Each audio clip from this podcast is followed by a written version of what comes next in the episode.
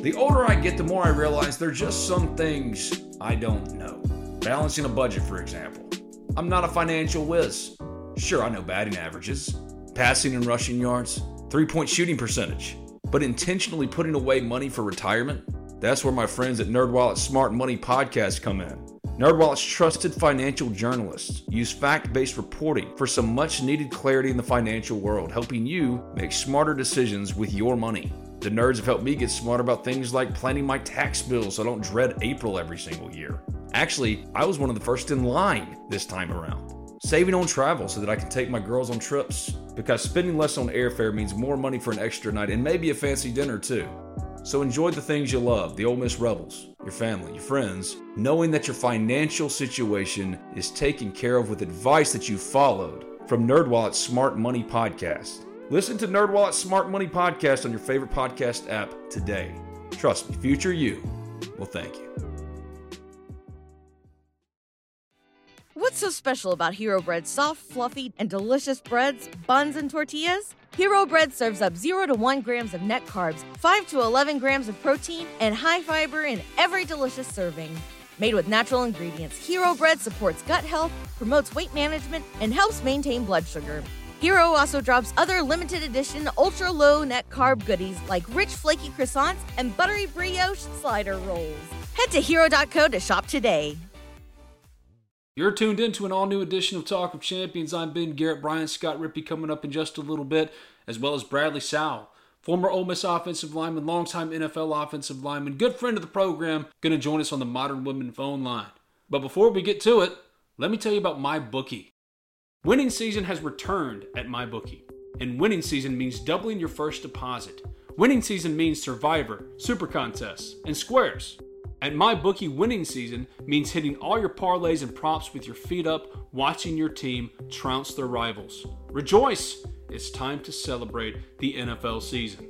Invest in your intuition. Use promo code TOC, Talk of Champions, TOC, and double your first deposit. New players get up to $1,000 in free play, designed to add more excitement to the sports you love and the games you bet. From live betting to championship futures, every play you want to make is waiting at MyBookie. It's simple. Make your picks, win big, collect your cash. Use promo code TOC and double your first deposit. Your winning season begins today, only at MyBookie.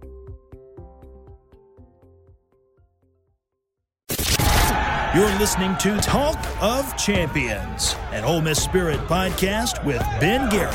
It's time! It's time! It's time! It's time! It's time!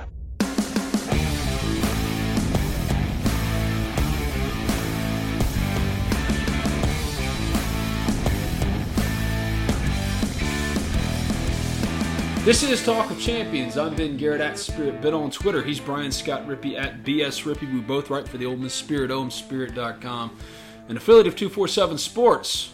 If you haven't already subscribed, rate, review Talk of Champions on iTunes. And when you do, leave a five star review. I do not care what you write as long as that review is five stars.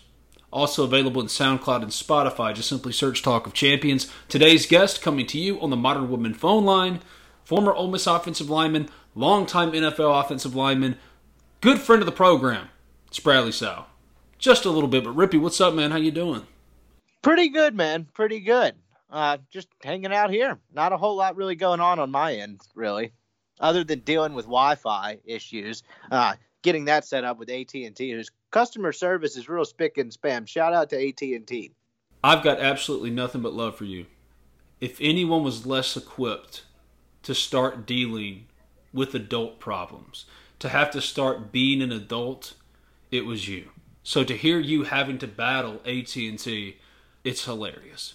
This is not my first rodeo with AT&T. It's like the needle I can't put down because every time my big dumb brain is just like, I need cable, I need Wi-Fi. What's the thing I had last time? Oh, AT&T DirecTV. Boom, book it. And then I go through this whole charade of customer service and them sending me the wrong dates for installation. To today, they just sent me a shitload of equipment to plug in myself after telling me they were going to have someone install it. So that didn't work. But uh, yeah, this uh, this adulting thing is basically just crotch shot after crotch shot. So I'm taking it in stride. Adult Rippee is never going to be a thing that my brain can accept. So best of luck to you. Godspeed. I hope it works out. Just know that your friend Ben is on the other end, well, actually, a few states over now, laughing hysterically every time you tell him about one of the miserable day to day things that come with adulting. like my boss in the corporate America, just people telling, Yeah. assigning me things I'm completely un- underqualified to do. Yeah, it's been great, dude. I appreciate it though. Yeah. Um, I'll just start calling you for advice. Yeah, let me know how those TPS reports are going for you. Ole Miss football in its third week of practices. What do we know about Ole Miss football right now? What do we actually know? In the mailbag, we talked about a lot of Ole Miss football on Tuesday, but we didn't really specify what we knew, what we actually know. So if you had to start there, identifying things we absolutely know about Ole Miss football, understanding in this conversation that one, we haven't gotten to see a single practice, and two, we're going by conversations via Zoom with Lane Kiffin and players over the last three weeks. We can only go by the words that they say. But we do have sourcing. You do hear some things. So I'll let you start it off. What do we absolutely know right now about Ole Miss football? There's a slight edge in the quarterback competition that Matt Corral seems to be leading slightly. That's pretty much that to me seems the most concrete thing. And there's been a little bit more discussion about John Rhys Plumlee lately. And I was talking to someone earlier on Wednesday about this whole deal. When John Rhys signed with Ole Miss, it was because he wanted to play quarterback. But Ole Miss also had visions of him potentially being a slot wide receiver. I never have bought into the potential idea of John Rhys Plumlee being a slot receiver. But Ole Miss was always, the previous staff I'm talking about, was always going to give John Rhys the opportunity to be a quarterback because he's always believed himself to be a quarterback. But they understood if that didn't work out, he could be a slot wide receiver. I don't know if I buy that. Every other school was recruiting him to be a safety. Now it gives a little bit more validity to the potential of John Rhys switching positions should he lose out to Matt Corral in this quarterback battle. Matt Corral, however, lost the quarterback battle because he got hurt, and it was more than that. He was cleared to play against Alabama last year, and he didn't want to do it. He just refused to play. He refused to go out there. I guess he thought, let John Rhys Plumlee go out there. He can get pummeled. Ole Miss is going to get the crap beat out of by Alabama anyway. Let him get pummeled. I'll come back the next week. John Rhys went out there, played pretty dang well, and he won over the team while Matt Corral kind of lost it. And that's why when you hear Lane Kiffin, Matt Corral, when we talk to him, different people, you hear them say Matt Corral's learned how to work. So if Matt Corral has taken that step, and I guess that's maturity, we already knew he's a good passer. And if Lane Kiffin's looking for and valuing a passer, makes sense why he would be leading. But yes, he is leading in that. I, I, I went on a tangent there, but it goes back to the original point. Yeah, Matt Corral's leading. We know that. That's some background for you. That's some stuff that I just learned on Wednesday, and I thought it was interesting. I finally snapped. I've gotten on Twitter less and less. I say snapped. This wasn't malicious by any means, but I don't know if you saw this yesterday. I finally just decided to engage on Twitter other than tweeting out our podcast links. But like, I saw a video from Barrett Sallee, who I'm not picking on him. He seems like a nice guy. I've only met him once, very quickly in passing at SEC Media Days in Hoover. He wouldn't remember I, who I am. Not going to pretend like I know the guy at all. But like, he listed Ole Miss as one of his underrated teams, maybe the most underrated team in the SEC. Which, given what they have coming back on offense and all that, I can get behind. But he listed it basically because of one of the most dynamic playmakers in the country and Jerrion Ealy with John Rhys Plumlee playing quarterback alongside him. I think he called Plumlee one of the more dynamic playmakers in the SEC uh, as well. Any either way, uh, it's like I'm not picking on Sallee, but like that just was like, doesn't this kind of storylines expose like what national guys like kind of have sourcing and check in with programs and which ones are kind of just blowing smoke? Like, I, and I'm not picking on Sallee because he is far from the only one that have done this. But like the disconnect locally versus nationally on what's actually happening at quarterback for Ole Miss is astonishing to me, and I think it just kind of underscores sometimes the maybe that some of the notions that they don't actually know a lot or actually keep up with a ton are true. Because there's just no way if you've read about anything pertaining to the Ole Miss quarterback situation in fall camp, or really for the last eight months, you could arrive at that conclusion. Is that fair?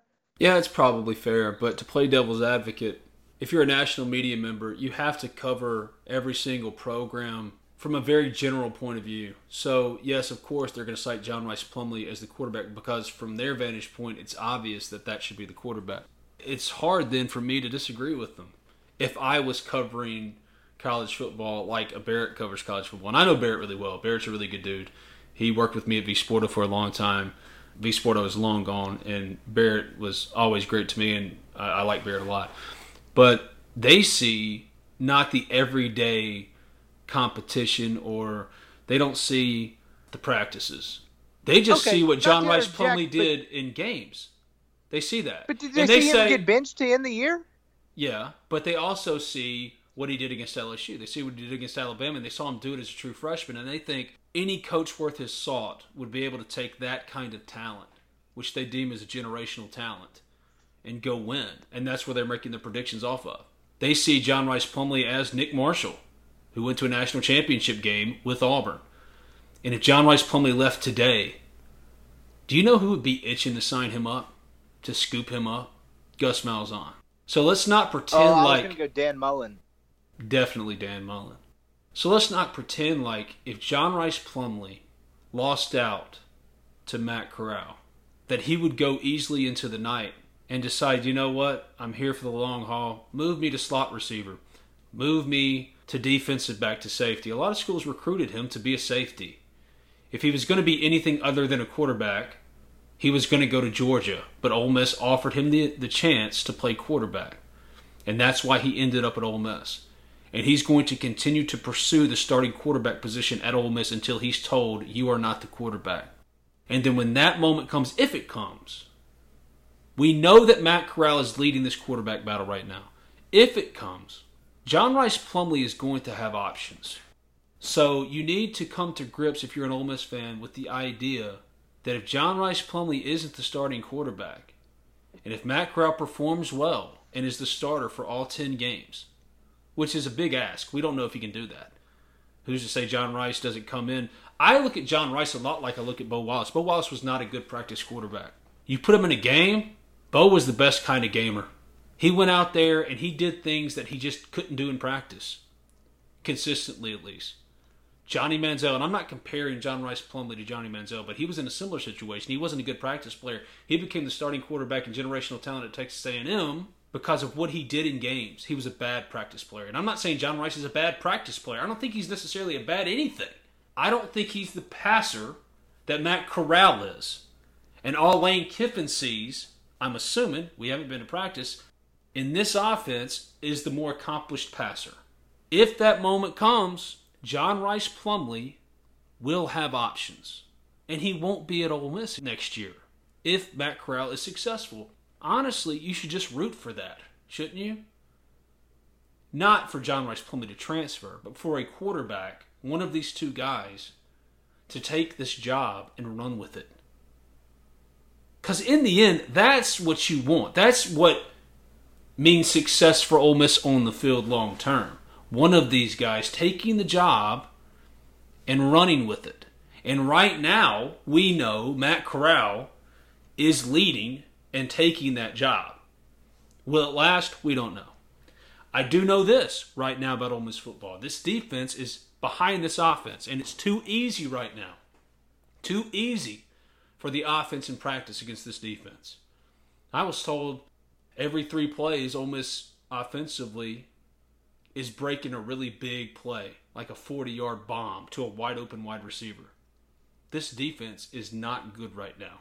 But reinforcements could be on the way. Chuck Rounsaville, the Ole Miss Spirit, our publisher at the Ole Miss Spirit, reported on Wednesday Sam Williams could be nearing a return to Ole Miss football. You know the story with Sam? Suspended indefinitely after a sexual battery charge. I've heard he's going to get cleared. And if he does get cleared, that's a huge, huge boost for a defensive line that absolutely needs him. Because right now, I know in practices, and it's firsthand accounts, so that's how I know it, it's too easy for this offense. Sure, you've seen what did. I mean, I keep going back to the same example, and like I don't think they're going to be as bad, but like as many problems as the 2018 defense had, the main problem that they had, the main one that I, I would say led to all the other issues, is the fact that they couldn't generate a pass rush, particularly from the exterior. And so other teams just sat back and picked them apart. And I feel like that's like the, the gateway issue that leads to other issues because you have corners who aren't that good. And I'm not talking about this team per se, just 18, you know, covering guys for much longer than they normally have to do. And then it just puts the linebackers in an almost untenable situation when it comes to the pass defense. So I believe that. I believe that, that it's too easy for the offense. You have to be able to get pressure on the quarterback.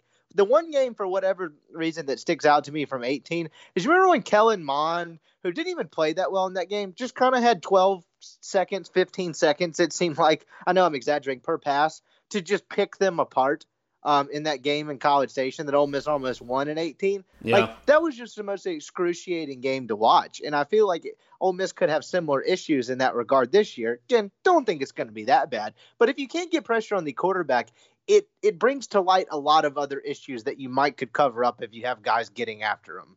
Here's what Chuck reported on Wednesday. We contacted Sam's attorney, Chuck did, and he stated he was, quote, in no position to comment at this time and gave no specific timetable when he could, but he believes the grand jury session will adjourn later this week and he can comment then. Then he went on to report essentially that some good news could soon be coming for Sam Williams. I can pretty much guarantee you that good news is coming. Sam Williams is going to return to Ole Miss football. And I know right now this defensive line is in rough shape. It's in rough, rough shape it's just too easy right now. And it's unfortunate because I think Ole Miss has its best set of linebackers in quite some time. They're deep. Lakia Henry, Momo, Jaquez Jones. Ashanti Cistrunk is apparently doing some good things. But here's the number one. If Sam Williams is back, which we expect at this point, and he's ready to play for Florida, and he's the Sam Williams that he was towards the end of the year when he was just balling out, that actually makes you not only better as a first team unit, obviously, but man, what does it do for emerging guys like Brandon Mack, Demon Clowney, Ladarius Cox? Basically knocks everybody down a peg, kind of where they belong. Doesn't that make sense? Like they're playing. Sure. Yeah. And, and with that, it's less pressure. It's less pressure and fewer snaps, you would think, to some degree. Tavius Robinson you, it, then doesn't have to feel like, man, I've got to be, as a newcomer from Canada, experiencing SEC football for the very first time, I've got to be our dominant pass rusher. No, he can be a situational guy. Not everything falls on him. Brandon Mack, you don't have to be an absolute breakout star in order for Ole Miss to be competent. It does, at the end of the day, come back to the back end, though, doesn't it? It comes back to, for example, we talked about John Haynes. I put up two photo galleries this week. Both came courtesy, those photos I mean, of Josh McCoy, my good friend of Ole Miss Athletics. He was out of practice. He took the pictures. And I saw a red jersey, number five. I went, wait, wait, wait. It was like, where's Waldo? There's John Haynes. There he is. Come to find out, John Haynes was one of those COVID guys in the secondary. The COVID stuff has absolutely shredded the secondary. That's the position group that's really been hit hard. Actually uh, wrote a story about it. Mark Britt was a wide receiver and performing well. Freshman, true freshman, four star, according to 247 Sports. They love Mark Britt. He was performing well at wide receiver, and they sat him down and said, Look, man, we need you to go to defense because he played safety in high school. And so the next day, after that meeting, he's in the starting lineup because that defensive backfield would hit so hard. John Haynes, God, he has to be good. Jalen Jones, God, he has to be good. Keydron Smith, one of AJ Finley, Jay Stanley, step up. Mark Britt's playing well, but if you're going to have a defense that can actually put up some resistance and not be, like I heard, too easy for an offense, the Ole Miss offense in practices and then on into games, your veterans have to perform like veterans. You have to carry the load. Well, yeah, exactly. And to underscore your point, it comes down around snap counts, right? Like, and it's not specifically tethered to this, but when you're talking about a newcomer in Demon Clowney or a guy that really hasn't just done it yet in Brandon Mack, relying to, on them to 15 to 25 snaps per game versus 35 to 45 is a hell of a difference, is it not? Oh, it makes all the difference in the world for guys like that.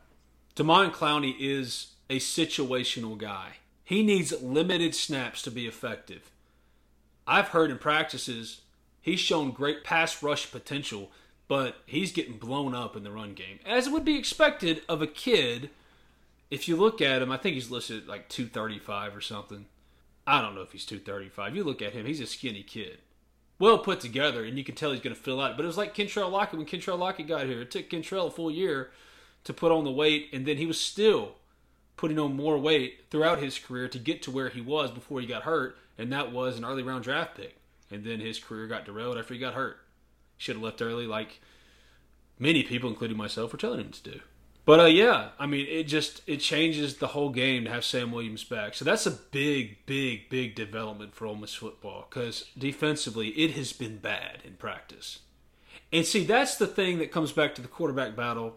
If you think about it, Matt Corral having the success he's had passing the ball, what has he really gone up against defensively? If it's really been that bad, is that a good gauge for what he's going to be in games? Because you know John Rhys, regardless of whether or not he's completing passes with any type of consistency, he's going to move the ball. What are you really seeing in practice? That's my question. And that's what I want to ask Lane Kiffin the next time we talk to him. If Matt Corral is leading the way, and that's what every one of us is hearing, is that more of Matt Corral is just playing well, which is, of course, part of it, and he's better as a passer than John Rhys Plumlee. We both know that. Everybody knows that. But is it because defensively, what do they got? The secondary has been destroyed because of injury and COVID. You haven't had Sam Williams. There's no pass rush to speak of right now. Defensive tackle, you got 275 Ryder Anderson. I've heard Hal Northern is getting first team reps. No disrespect to Hal There's Northern. a blast from the past. Have you heard of Sincere David mentioned? That would complete the bingo card. That's what I'm saying. No disrespect to Howard Northern, but if that's happening, jeez. There's And no push. There's no push. So, I mean, how do we know? I mean, Matt Corral, of course, is going to look better than John Rhys Plumlee in a 7 on 7 effectively if there's nothing getting in his face.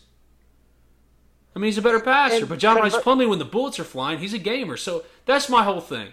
We want to talk about moving John Rhys and all this stuff. Wait till the games happen. It's an SEC game every single week.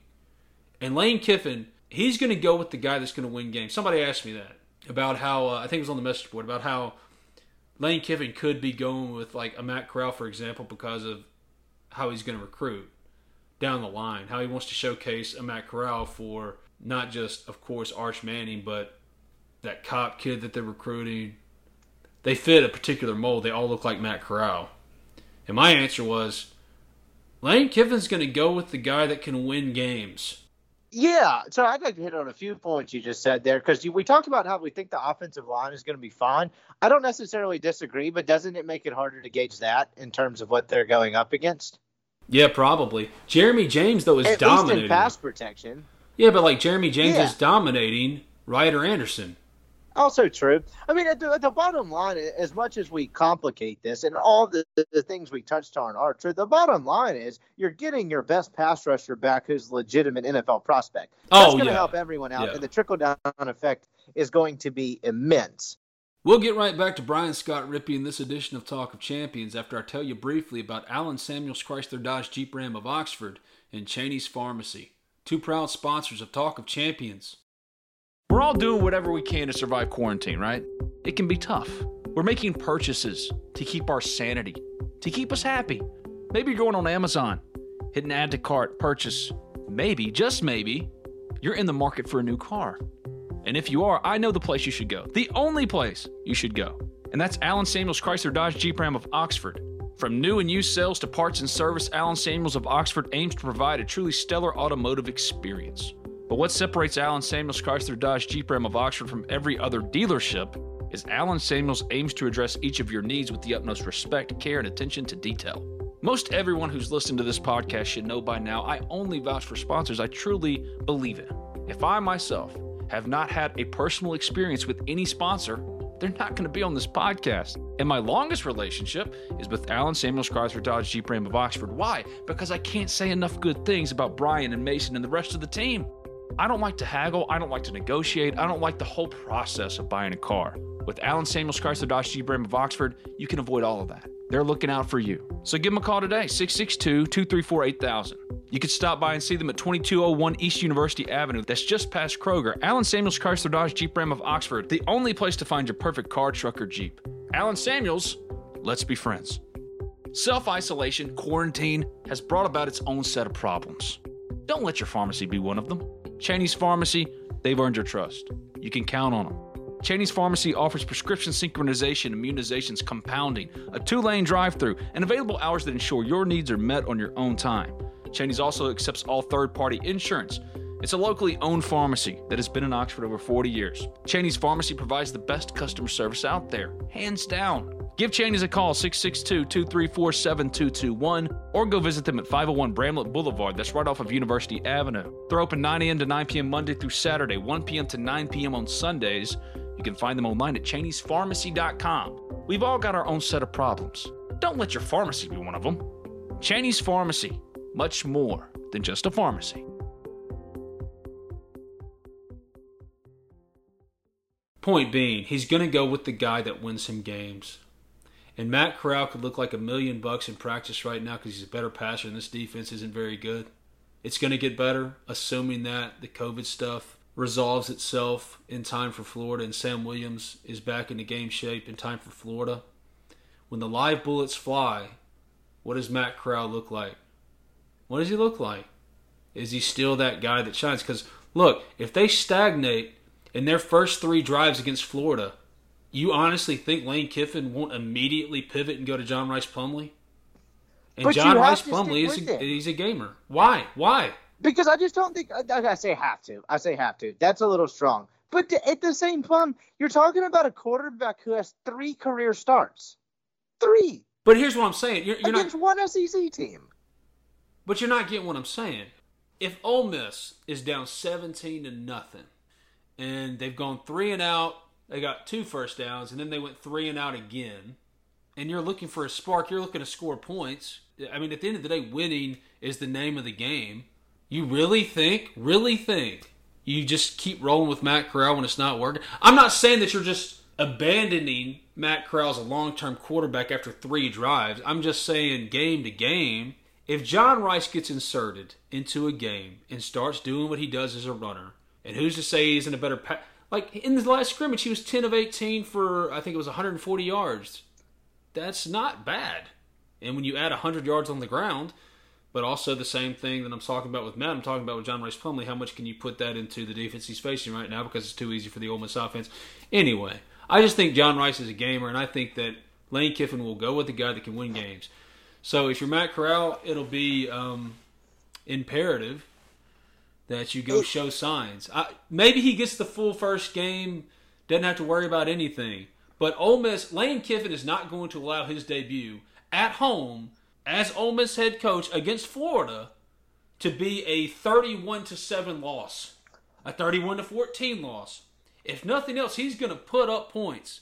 This guy is a prideful offensive coach. Make no mistake. He's a damn good offensive coach. And he is not going to allow his first impression to be 31 to 14, 31 to 17. Who knows? Matt Corral might go in there and he just lights up the scoreboard. I don't even care who wins the quarterback battle at this point. I don't care because I don't think it's going to be settled. I don't uh, I don't disagree with you at all. I just was hitting at it from the point where we talked about how when they do go with it, God, decisiveness is important. Because let's just say that does happen and they're down 14 or 17 nothing. The offense isn't doing anything. What if you throw Plumlee in and he sucks too? Aren't you kind of in the same situation you were in last year? And it's kind of like, oh, here we go again. Yeah. I just I, I don't even disagree with you. I'm more just fascinated to see how you play it because it is a de- delicate thread to weave. And then the other thing that I didn't hit on a second ago is the whole Arch Manning thing. Is that actually a storyline? Because I just don't Oh, think no. a current SEC head coach is going to base their recruiting model off a kid that may. Does he have a driver's license yet, or is he still backseating it to school? No, like, I think does he's- he, I he think he's drive? there. I think he's there. Okay. Yeah. I just don't think you. I don't think you make current quarterback decisions based. He's definitely got his I permit. He, he's definitely got his permit. That's sweet. He's probably taking dips under the bleachers with his buddies. But anyway, anyway, point being, I think you're dead on in the sense that he's gonna be he's gonna pick the guy that uh that wins him the most games. Real quick though, as we wrap that one up, I don't want to like commandeer the control of this podcast, but uh it, we have a listener check in. I don't know if you saw this on Twitter. We were talking about Raven Cotton. Did you see this from the other day? Oh, I did. Yeah. Yeah. So the uh, one of the listeners said that they had they had a health class, health and nutrition class with him that one of his coaches, who I'm assuming was a GA, took alongside him. That Raymond Cotton was in the class, never ceased to show up 15 minutes late, even with his coach in the class, and then just was never heard from again. And then we had a second one where listener Mickey Vin- Vintoni, who had a lot of very nice things to say about you and I and the podcast, said he's a regular listener. Oh, nice. Um, was wondering if he thinks Lane Kiffin will bring back the turnover belt and the uh, turnover chain and NWO belt. Do you have any insight on that? I have no insight on that. Probably not. They'll yeah, do their I just wonder thing. if that's a fad that's run its course, or they'll just bring their own thing. They'll But, do their uh, own thing. Yeah, shout out to Mickey. He's a regular listener. He said he loves the podcast. He was uh, one of the few interactions on Twitter where people are actually nice. I don't think we've answered any real questions about any of this today. My goal coming into this podcast, what do we know? And I don't, I don't, I don't. I know we know the linebacking core will be yeah. good. Yeah, we know that. We know that Sam Williams getting cleared. He's the guy that coming into the year, if you polled Ole Miss fans and said, who can Ole Miss absolutely, on either side of the ball, absolutely not lose? Sam Williams. So getting him back, that's a big deal. We know that the secondary is going to be a work in progress until the COVID stuff resolves itself. We know that the offensive line, I think, is better off than any of us anticipated. I'm not just blowing smoke. People know me at this point. I'm not a homer. If I think stuff sucks, I'll say it sucks. I think this offensive line is going to be sneaky really good. I think Ben Brown is an NFL caliber center. Bradley Sowell is going to talk about that in just a little bit. Um, I think Royce Newman's going to have a long NFL career. It might be a lot like Brad's, to where he might not start, but I think he'll be in the league for eight years, always on a roster, because he can play every single position outside of center on an offensive line. That has value. And then Nick Broeker, I think he's an absolute stud. But Jeremy James, he's good. Carter Colquitt, he's good. Caleb Warren, he's good. Reese McIntyre's a guy. We were at, we were talking about depth the other day on the mailbag. Reese McIntyre, he's actually playing pretty well. Jalen Cunningham. There's more than that too. Eli Acker is a freshman that, yeah, he's got to fill out, but he's going to be good. So I think there's a little bit better depth. It's young, but I think there's a little bit better depth than we even gave him credit for. So that's something I think we know. And I think we know Henry Parrish is going to have a role in this offense. I think we know that. Jerrion Ealy, he's a stud. Snoop Conner, I think they're struggling a little bit trying to figure out how to get snaps, enough snaps for a guy like Snoop Conner, which is crazy to me. I don't know. Isn't he? Uh, isn't he kind of last year's? And I know I think he's more talented. You can just kind of look at him from the build. But if you remember in 18, when Scotty Phillips tweaked an ankle in the last two games, and granted as dreadful as they were, Isaiah Woullard was actually a fairly serviceable SEC back when he tweaked his ankle in that uh, Texas A&M game. He being Scotty Phillips, and then Snoop Conner comes along, and Woullard's kind of the odd man out. Do you think Conner kind of becomes the Isaiah Woullard of last year because of Henry Parrish? That's a really good question. I think Snoop. I mean, it, does that. it make I think, sense I think though? Snoop's Like, better than plane that. there? I, I think Snoop's better than that. I think he's so much better than that. I think Snoop Snoop's the kind of signee that Hugh Freeze would never, ever, ever do. Snoop Conner's like, and I'm not saying he's Darrell Henderson, but he's kind of like that. Unheralded, wanted to be at Ole Miss, got real skills. Look at um, what's that kid? God, Memphis kid, running back. He just opted out. Kenny Gainwell Yeah, desperately wanted to be at Ole Gainwell. Miss. Desperately wanted to be at Ole Miss. Those are the kind of guys that Hugh Freeze wouldn't take. and you would know just as good or better than I would. But that was a guy. Snoop was a guy that the recruiting staff had a real chip Yeah. on their shoulder about in terms of they really kind Derrick of Nix. didn't like the heat of not taking him. No, like Derrick of people Nix- saying they shouldn't have taken him. Derrick Nix wanted him, and I think he was a uh, last month addition, but he, he has real talent. I think he's better than that. I'm fascinated to see how they divvy up just not just carries but touches in general, like Elijah Moore, Jonathan Mingo. I mean, you're not going to prioritize Demarcus Gregory, but Dannis Jackson. Dannis Jackson has consistently showed up. You know those graphics that Lane Kiffin tweets out every single day about speed numbers? Dannis Jackson's always up there. I didn't know Dannis Jackson was that fast. There are, I think, untapped playmakers on this team, and that goes back to last year with Rich Rod, and you and I have talked enough about that. I don't want to exhaust that anymore. This whole quarterback battle, I don't, I don't know if I'm not just kind of tired of it. Does it really matter? Does it really matter who's the starter? At the end of the day, somebody in a game is going to take over. And we thought that John Rhys did that, but a new coaching staff changes the game. Put Matt Corral and John Rhys Plumlee back on an even playing field. Because John Rhys Plumlee, like the story I told earlier about Matt Corral in the Alabama game last year, I think Matt Corral has come so far as far as his maturity, and that's really helped him not just the coaching change and being on even ground, but also recommitting himself and committing himself in every area to be a good quarterback. Maturity off the field, attitude, understanding that your teammates are looking to you to lead and to perform not just on the field but in every aspect of your career at Ole Miss. I think that's as important, if not more important, for Matt Corral doing what he's doing than anything else. But John Rhys Plumlee, he's a gamer. He reminds me of Bo Wallace in that respect. Doesn't have to be a good practice player. John Rhys Plumlee, he has the love of his teammates. He won them over. And if he goes into a game and he performs, who's to say he doesn't win over Lane Kiffin if Matt Corral doesn't, if he is the starter, perform? Lane Kiffin is not going to sit on that sideline and accept an offense that isn't moving. So it's indicative on Matt Corral, if he is the starter, move the offense. Because if you don't, you don't want to let John Rhys Plumlee get into a game. I think everybody has seen that enough. If he gets into a game, we know what he can do. Whoever it is, I hope that they take the reins and absolutely run with it and Ole Miss has their starting quarterback that they can build around all that stuff. If John Rhys Plumlee isn't that guy, he's going to have options. So all this discussion about moving positions, we need to stop talking about it. He wants to be a starting quarterback. He wants to be the quarterback at Ole Miss. That's why he came here. He is not going to move to another position at any point before that Florida game. He is pursuing the quarterback job, the starting quarterback job at Ole Miss. And even after that, there's no guarantee that he switches to slot receiver or safety He's not going to be a cornerback. Somebody asked me that. Ben, does he have the skills to be a cornerback? No, no. He doesn't have the height. He doesn't have the ball skills.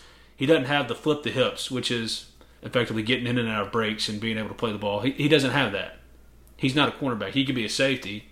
But he was recruited as a safety by pretty much every other school that was recruiting. They weren't going to give him the opportunity to play quarterback. And how does baseball play into it? I don't know.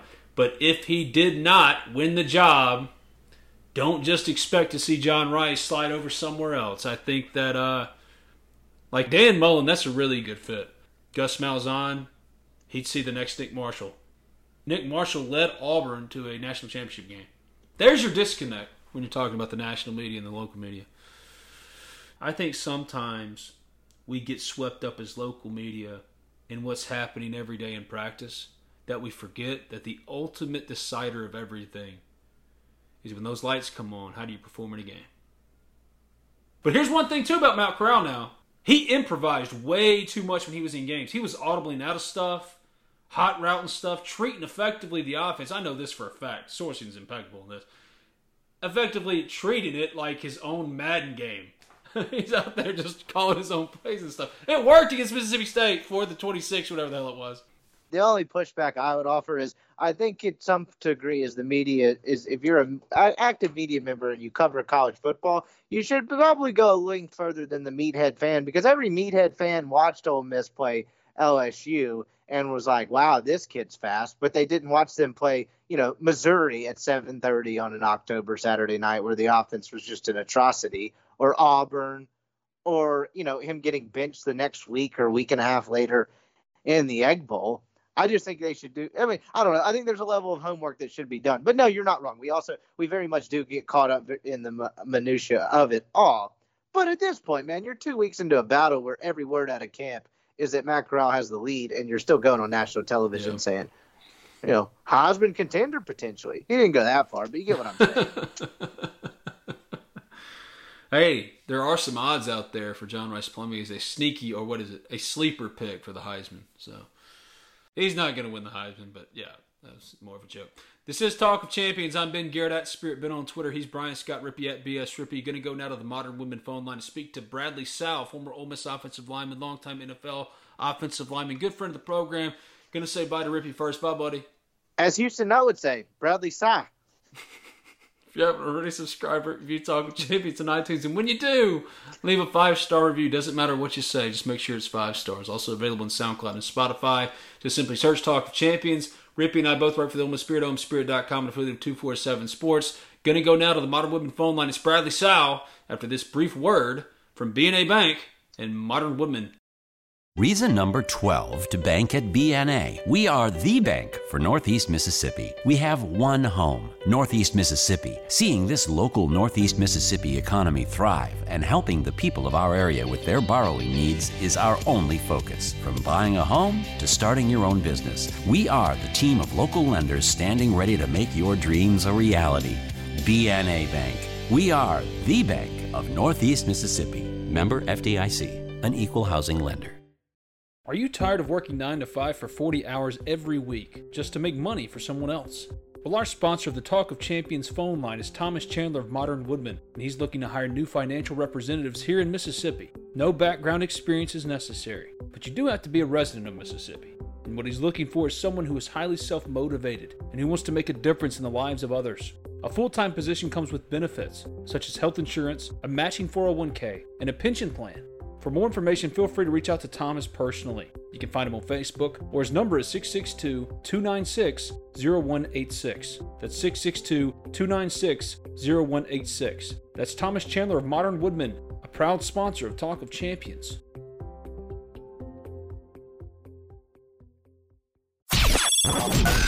The Modern Woodmen phone line. Cool, we'll talk. No big whoop. No big whoop.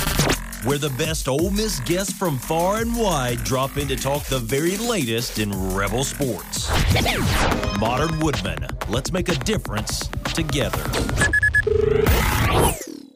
This is Talk of Champions. I'm Ben Garrett at Spirit Ben on Twitter, going now to the Modern Woodmen phone line to speak to former Ole Miss offensive lineman, longtime NFL offensive lineman, sometimes tight end.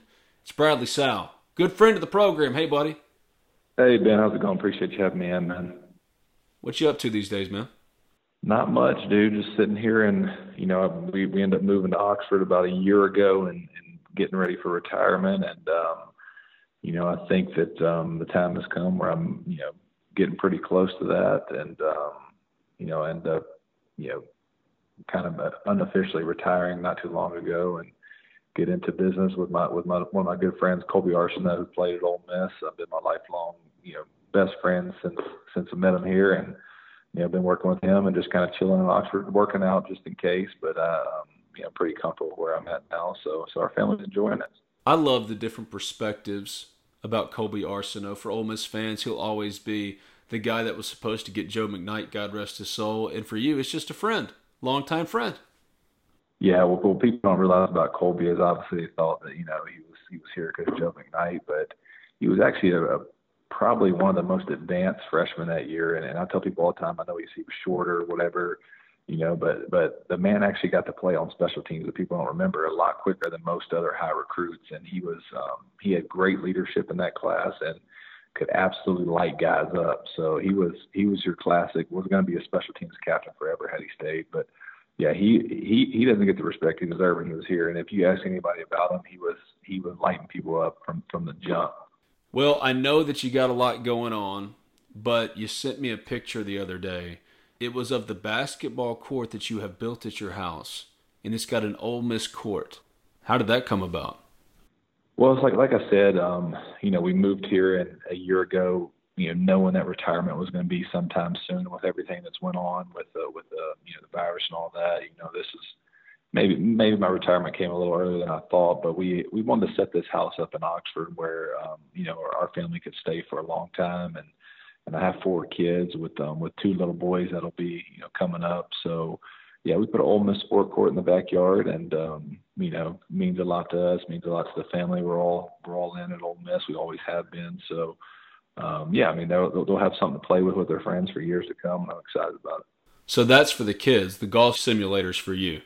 Correct. That's that's for me and and um, and my, my night my night golf games when all the kids are bed. But yeah, hopefully, hopefully my girls will. They've been out there hitting on it, trying to take a few lessons on it. So hopefully they'll be they'll be my little golfers. How far have you hit a drive on that simulator?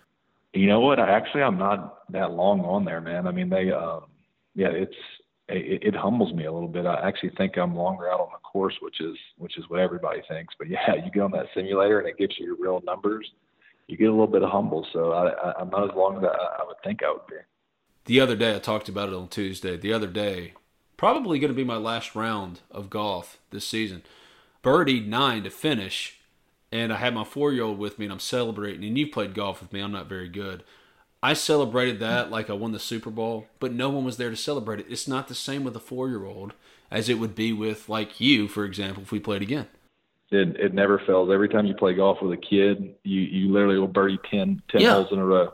Yeah. not even exaggerating. then, then you got to play with your buddies, and you don't even you barely par a hole. So yeah, that's, that's golf for you. Ole Miss football is in its third week of fall camp practices, and we know a couple of things right now. We think, based on conversations with Lane Kiffin with coaches, from your perspective, Ben Brown's at center, Royce Newman's at right tackle, Nick Broeker's at left tackle. They're starting two new guards, be it Jalen Cunningham, Jeremy James, you name it, for an offensive line that's breaking in two guys. Because I've said it that guard is probably the spot where you want to break in new players. That's the easiest place on the offensive line if you've got talented veterans beside them. So for Ole Miss, if it's breaking in two redshirt freshman guards, how do you have success immediately? How does that translate? How do you make sure that from day one you're not a weak link? I, I think you said it perfectly right there. If if if I were breaking in new offensive linemen, um, I would not want to be breaking in tackles. I can tell you that right now. If you have a solid center, which that, that which Ben Ben will be a solid center, um, which can get the snap to the quarterback, and you have two tackles that can hold up against your more athletic rushers. There's multiple multiple different things you can do um, to help out the guards. I mean, they're in between the two guys, so you can slide, you can do all kinds of different stuff. But but I think if if there were ever a, a spot to be breaking in, it guard guards uh, probably the the, rec, the the place you would, you'd want to be doing it. So I think you nailed it there, and um, you can cover up a lot of stuff on the inside. What is the best piece of advice you can give for a first time starter? Once you finally have done your developing, you spent your years toiling in the weight room, in practices, now it's your time to step up. What's the advice in order to be good? You have to want to be you have to want to be good. You have to you have to listen, and you have to understand that there's going to be ups and downs at O line. There's listen, O line is, is is the nature of the beast, man. You could literally block a guy all game, get beat twice for a sack, you know, whatever, and that's the only thing people are going to really remember of you. And, and I know that better than anybody.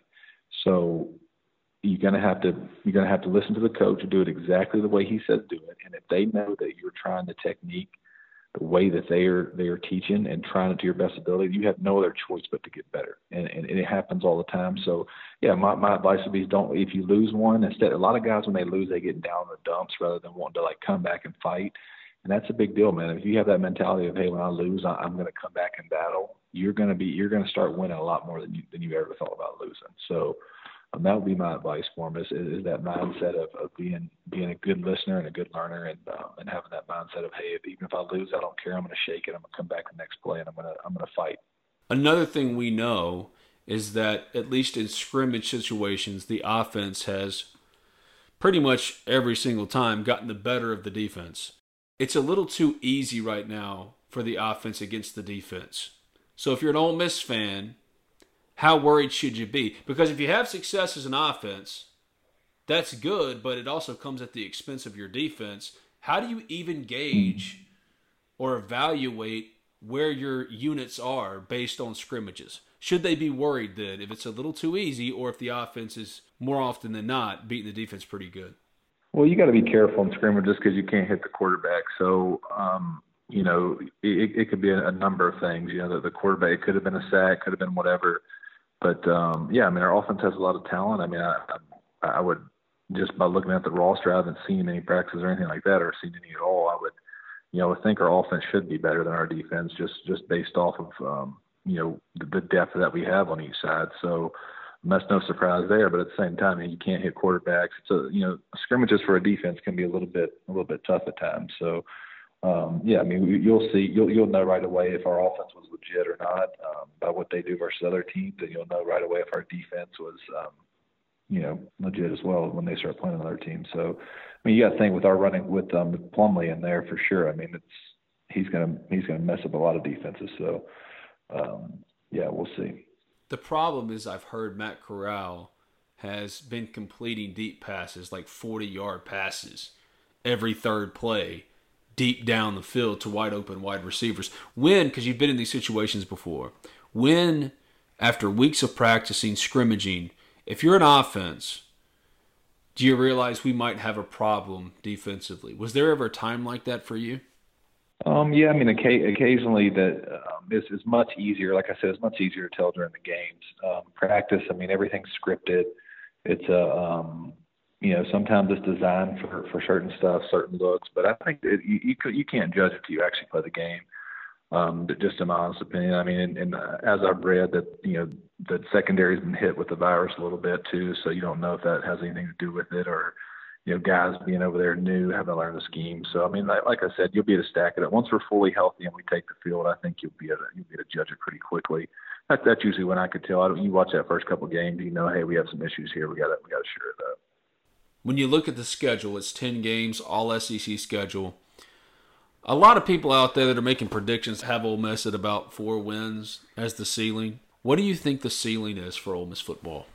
Um, you know, obviously, you just you, I don't think you know at this point because you don't know what other teams are going to roll out this roll out there this year. You know, so you know you got LSU that's lost quite a few people. You got Alabama that's going to lose quite a few people. So you, I mean, you just don't know. I mean, this season feels a lot like the year whenever um, Hugh Freeze came in that first year. We thought we were going to be really bad, and um, you know we surprisingly went to a bowl game and, and had some decent success. So, I mean, I, I think you just don't know. I mean, I, I would like to see us you know really competitive and, and win every single game, but you know that's not overly realistic. But at the same time, I feel like that's the mindset mindset we should have. I mean, no one no one's just a clear cut favorite in SEC right now um, you know, just due to due to people losing. You know, LSU lost a bunch of draft picks at Alabama and other, other teams as well. So, I mean, there's no reason we can't come in there and shock some people and compete with a with a great scheme and you know, great great attitude.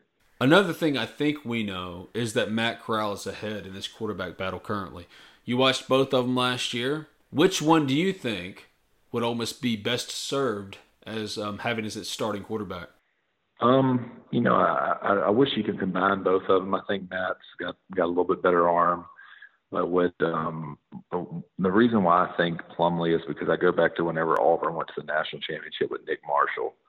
Um, I mean, he's when you have a guy that can run in college, I feel like that's so much more valuable. Um, just because if you you know, it's just one of those things where it just creates such a mismatch problem um, with the defense. As soon as stuff breaks down, it's hard. It's, I feel like you could you know get so many more first downs doing it doing it on the ground, you know, with with the quarterback. So um, that that's who I would like to see develop. I, I think the upside there, if you can get the the kick and throw decent, and um, with that kind of speed, I mean, he has next level speed. So um, that that's who I, I particularly like. But I, obviously, I root for both guys because I'm a huge Ole Miss fan. So um, yeah, whatever it takes to get Ole Miss a win. A lot of people say, okay, if John Rhys loses out, just move him to another position. You've played football a long time. Is that realistic? No, it's not realistic at, at this moment in college. I mean, I could see after college if he were to try to make it to the pros. You know, I could see someone try to utilize that speed um, in some sort of way. But no, I mean, he, he's he's very he's he's more than capable of playing quarterback. Instead of moving positions, let's let's develop him. Let's coach him. Like that's that that's what needs to be done. That's the overall thing, and I think we have the coaches that can do it here. Just knowing, you know, Coach Lebby and some of the other guys. I, I say we coach him up, must develop that arm. I mean, he's a he's a freshman. It's not not like he's a senior. Um, you know, still struggling to throw. I mean, he's a true freshman coming out of freaking the high school year before. So let's spend some time developing the kid and let's let's get him get his arm up par. And then I mean, if he's just serviceable in the passing game, the kid I mean, it would absolutely. I mean, it'd be un- unstoppable. We'll get right back to Bradley Sowell, former Ole Miss offensive lineman, longtime NFL offensive lineman, and good friend of the program after I tell you briefly about Mosquito Marshals, another proud sponsor of Talk of Champions. Are bugs ruining your evenings outside? Do you want to reclaim your yard from those pesky bugs? Well, Mosquito Marshals is here to help, to let their customers and their families enjoy living outside again. At Mosquito Marshals, their top priority is to keep their customers bite free by providing the best mosquito control services in the industry. The goal is simple to protect their customers' homes and businesses from mosquitoes, fleas, ticks, and they stand by their results. If you're not 100% satisfied, they'll respray your yard for free. But how do I know this? Because I have firsthand experience. Mosquito marshals rode out to my house and sprayed my yard. Took them no time, and I haven't seen a mosquito since. And trust me, I'm just like you. In quarantine, all me and my daughters can do is go outside, ride a bike, play some ping pong in the garage. Don't let a mosquito mess up your good time. No, schedule your appointment today. You can give them a call at 662 715 1818. That's 662 715 1818. Or visit Mosquito Marshals online at mosquitomarshals.com. Mosquito Marshals, serving Oxford, Batesville, Water Valley, New Albany, Pontotoc, wherever you are, they'll come to you. Mosquito Marshals. In a quarterback battle, doesn't it sometimes come down to what a coach values. Like, for example, if Lane Kiffin values the ability to push the ball down the field as a passer, well, obviously Matt Corral's going to have an advantage. But if it's just about the best guy and who can move the offense the best, and you look at the scrimmage stats, and yes, Matt Corral's better, but then you got John Rhys Plumlee producing 240 all purpose yards. You've experienced this. Houston Nutt with the Zack Stoudt stuff and the Randall Mackey stuff, it all comes back to what do you value? David Cutcliffe valued a statuesque quarterback standing back there like Eli Manning. Hence why Robert Lane, Michael Spurlock could never be his quarterback because he just didn't know how to tailor his offense to that quarterback. So he went with Ethan Flatt, and it was a disaster. So does it come back in your experience in many ways to what a quarterback values? What a coach yeah, values, no, I mean. Uh, yeah, coach, yeah, no, no doubt. I think – in anything in football, it comes down to to the scheme and what fits the scheme. You you will, I mean, it's it's very common. It, it, if Corral may very well fit Lane's scheme to a T, and he may look like a totally different player. I mean, he may come out there and absolutely light it up, and you know do great. And same thing with John. John Rhys may not fit the scheme at all. I mean, he may not fit him at all. It may not look nearly as good because obviously with Rich Rod's scheme, he had the you know he he had the right and he ran the crap out of the ball, which made him look really good at times. So it all comes down to the coaches and what they see see most valuable is, is what's going to make um, you know it's going to make these players look better or look worse. I mean, it happens all the time. It's no different than an O lineman, no different than linebacker, any position in football. If you're put in situations where your strengths are highlighted, you're going to look like a better player. It happens all the time in the NFL. Happens all the time all over football. Some guys are just in a great scheme that makes them look so much better. They go to a different team that doesn't use them. All of a sudden, they're getting cut, and everybody's like, "Hey, why is this really good player getting cut?" Well, because he doesn't fit. He doesn't fit that scheme, so he doesn't look nearly as good as he looked in this other scheme. So, yeah, I mean, it's it's very common. You've obviously still got a lot of contacts in the NFL. Training camps are completely different this year. There are no preseason games. COVID, dealing with that. What have you heard as far as what is life in the NFL right now as they prepare for a season that's not too far away from opening up? Yeah, I was just I just talked to Bobby uh, FaceTime Bobby Massie last night, just kind of catching up with him, seeing how everything was going, and he just said it's it's just way different. I mean, it's it's it's not not like your typical camp. You know, it's not the same like hang kind of hang out camaraderie kind of deal. So he just said it's just uh, you know they had a scrimmage the other day with no fans. He said it felt it felt extremely weird. So he said they're all just trying to fill it out and see what happens, trying to try to follow all the rules. So um, yeah, he said it's, it's by far the the most different um, environment he's been in. In your opinion, if the season gets started, if they play it through, and there are no fans, from a player's perspective what would that even be like? I know it's hard to gauge that because you've always played in front of fans, but what is that even yeah. going to be like as far as on the field? Because strategically, y'all call out different calls, y'all make different signs and different things to try to get an advantage or to make an adjustment on the fly. Yeah. How do you make that happen on the field if everybody can hear what everybody's saying? Listen, I don't care what anybody says. The fans and the environment make the game what it is if, if it's not for the fans of the environment, it's just a bunch of dudes out there playing a, a pickup game. I mean, it, it is what it is. So I think if you look, um, you know, the NFL is discussing you know, using crowd noise. I think you have to just just from the from a competitive standpoint, I mean, is it going to be a quiet environment where you can hear everything that's being said out there, call wise and everything? I mean, it would almost at that point be somewhat boring. I mean, without the, I mean, one of the coolest things in football is when somebody catches a deep ball or interception, the crowd goes crazy. Is the environment. So, so what happens now when a guy catches a ball down the field for a touchdown? It's just like this silent, like, yeah, man, kind of deal um, yeah, that, that, that's not what makes football. That's not what draws people to football. People, What draws people to football is the environment and the, and the fun, the fun atmosphere. So, yeah, they're to have to do something about that. And, and I hope you know shortly we get a solution for this and can get fans in there. So, is Big Dick Nick going to be the starter for your Bears? I don't know. I don't. I don't know. I, I tried to. I tried to get some um, some insight on that, and they they say both guys are doing doing really well, and it's it's a pretty even deal. So I'll be interested to see who um, who comes out on top on that one. I think I think that they got some decent options there to to complement that defense. It's kind of sad and a bummer for those undrafted free agents because I think some of them are going to get opportunities, but how do you stand out if you don't get preseason games? Like for example, Austin Ekeler made it on the Chargers because of his last preseason game, and now look at him. But that doesn't happen if you don't have games. So, what is this environment like for undrafted free agents? What's the challenge they already face anyway, just to make the roster? Yeah, it's it's, it's a tough situation for them this year. I think teams are really going to like hone in on the guys they know are going to make the team, just to make the season float this year. And, and what what they did that that can help is that they did extend the practice squad. I think to 16. So what the practice squad is going to be this year is going to be nothing more than an extension of a year long tryout. So those undrafted guys, they'll, they'll be able to rotate guys through that practice squad, having six extra spots and, and kind of get, put them on a tryout basis. And they won't get to get in the game and do a preseason game, but they'll at least have extended opportunities to try out and, and be on the, be on the team. So you'll, what you'll see is here after, after the, the, the roster is set, guys will start rotating in and out on these practice squads to, to get a look, which is unfortunate because you know some some guys have made a career. I mean, myself, I mean, I had to do it through the undrafted route as well. So it's just one of those years that's unfortunate. You may not have some of the stories you've had from this year, but it you know it just is what it is at this point. When did you know that you had a real shot of making it? And what was that conversation like when they said, "Hey, Brad, you're a part of us"? I think um, you know pretty early on when I got to Tampa, um, when I was trying out, I was um, you know went out there, kind of did my best had some had some good adjustments in technique there early on, and I was you know pretty well informed that hey, you're going to be able to, you know, we we think you're highly undervalued. We, we think you should have been a draft pick kind of deal, which um, which I mean I, I thought I should too, but we had a really bad year my our senior year, so that's that's kind of the that's kind of what happened. You know, Bobby Massie falls to the fourth round. He's now currently one of the best right tackles in the league.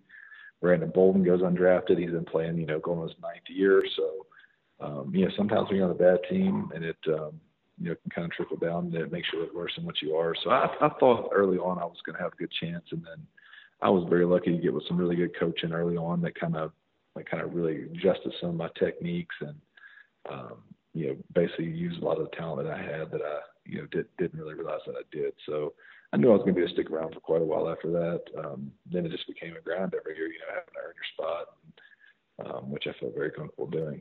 Why were y'all so bad those last couple of Ole Miss teams under Houston Nutt? What went wrong? I don't know. I mean, I think it was a combination of, of quite a few things. I mean, if you look at my my senior year, we had two redshirt seniors, me and um, Alex Washington. And um, anytime you're looking at a team and you and you you know you, you don't have your guys you started with, I mean, I, I think we were a little shorthanded there. And um, you know, we were really young. If you look at that last year, we had a pretty young roster out there. And um, you know, I just think it was a combination of, of a couple things and um, that that that being that being the main thing. Just kind of shorthanded with older guys and leadership at that time. If this is it for you, if you are retired, if you don't get the call or you don't get an opportunity that really interests you all that much, what will be your favorite memory from your career? Um, I think for me personally, um, I know this goes back quite a while, but um, being a huge Ole Miss fan and a Mississippi guy, whenever I was um, caught that touchdown in the Egg Bowl. I mean, still, the, the, of all the stuff I've done in my career, caught the touchdown on Monday night or Sunday night football, whatever. That Egg Bowl means a lot to me. Just, just how much I love the state of Mississippi and, and being from Mississippi. You know, it's that game. I, I'm telling you, I've watched. You know, watched with the for years. You know, watched for years with family, and you argued over the game, and to go in that game and to have called a touchdown in that game, that that that just means a lot to me. So even with the NFL stuff, it's still Ole Miss. Oh, absolutely. I mean, I spent you know from the time my, dad probably bought my first ticket, season ticket when I was you know seven, eight years old. So I mean, I I didn't miss a game until I went to the NFL, and that's I didn't go to many road games, but all the home games. That was all we lived for growing up. You know, me and my me and my dad and my little brother, we would go down. You know, as soon as our games on Friday night or whatever, we, we were we couldn't wait to, to leave as early as we could Saturday morning to go out to watch an Ole Miss game. And um, I mean, that, that that's all I ever did on the weekends in the fall. So, yeah, I mean, Ole Miss is something that I just, you know, I could I can name players from years. I mean, it's just that's just what I did as a kid. If Ole Miss does get sports in this year, which one are you most looking forward to? I know the answer, but I'm going to ask you anyway. Yeah, I got to see that baseball team, man. We got to Yep. roll that pitching rotation back. We got to roll that pitching rotation back out there and let's go at it. I mean, I wish they would let us start 16 on one again and just pick right back up where we left off, but unfortunately, that they won't do that. So yeah, I'm I'm excited about the baseball team. Um, yeah, I'm, I'm always I've always loved Ole Miss baseball. I mean, from standing back there in the in the left field by the trash can, we played Texas in that series. To I mean, I, man, I've been going for years. I just love um, you love Ole Miss baseball. So If you get to go, where are you going to sit?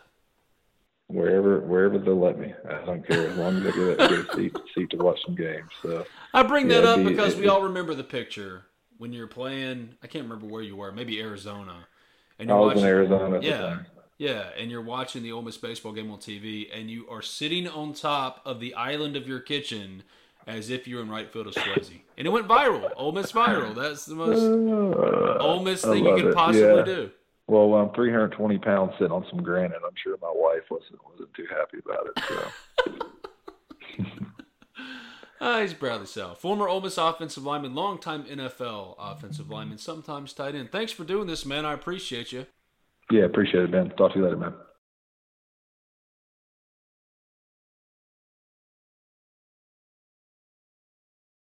What's so special about Hero Bread's soft, fluffy, and delicious breads, buns, and tortillas? These ultra low net carb baked goods contain zero sugar, fewer calories, and more protein than the leading brands, and are high in fiber to support gut health. Shop now at hero.co.